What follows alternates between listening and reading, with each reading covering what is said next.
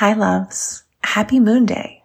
This full moon marks a really exciting milestone for me the launch of my business, Softer Sounds.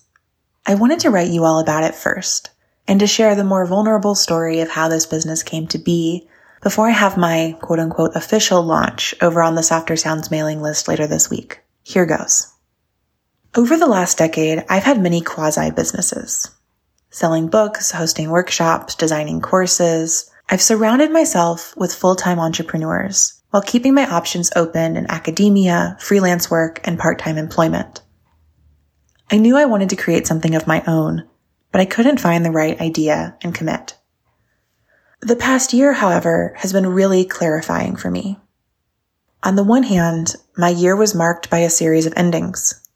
I finished my PhD, I published my book, I lost a family member, I moved, I quit my job, I ended my podcast, I closed half a dozen doors that I'd been holding open for a decade or a lifetime. And it was hard. I had to take time to celebrate and mourn all that work completed. I had to feel the grief, stress, and burnout it entailed to do all that in isolation and without community ritual. And I know I'm not alone in this.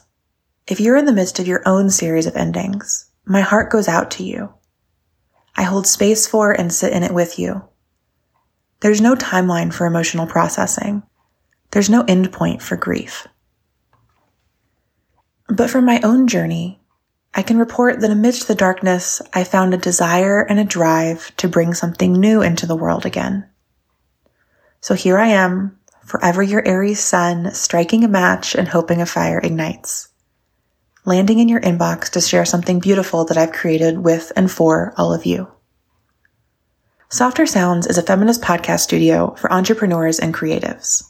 For me, it's a site of integration where my podcasting, writing, listening, and dreaming can all come together to help women and non-binary babes share their voices and bring their visions to light. In this business, I get to be both supporter and shining star. And you, if you'd ever like to join me, get to share your brilliance and be deeply supported in launching a beautiful podcast. Whether or not you ever want to start a podcast, no pressure from me, I promise. I hope you'll check out my new business website and forward this email to any friends or colleagues that you know might want to start a podcast or who already have one and might be looking for support now or in the future. I've carefully crafted packages for aspiring and experienced podcasters. I'd love to hear from you or your communities about working together. As I was writing this email, reflecting on endings and announcing beginnings, I was reminded of something I wrote in 50 Feminist Mantras. Every beginning holds many pasts, presents, and futures.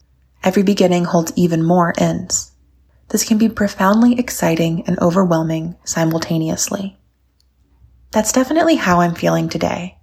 Excited and overwhelmed. Grateful to have this space to share my feelings. A little terrified to be publicly declaring that I believe in my ability to provide for myself and happy to find that I really do believe it. Thank you as always for witnessing me. As I launch my first business, I welcome you into my inbox with questions, feedback, and encouragement. You're all stars, and I hope to podcast with you one day if that's what you'd like. Love, Amelia. P.S. If you're thinking to yourself that you better unsubscribe before I fill your inbox with a bunch of podcasting things you don't care about, I want to assure you that this newsletter is not pivoting to a business list.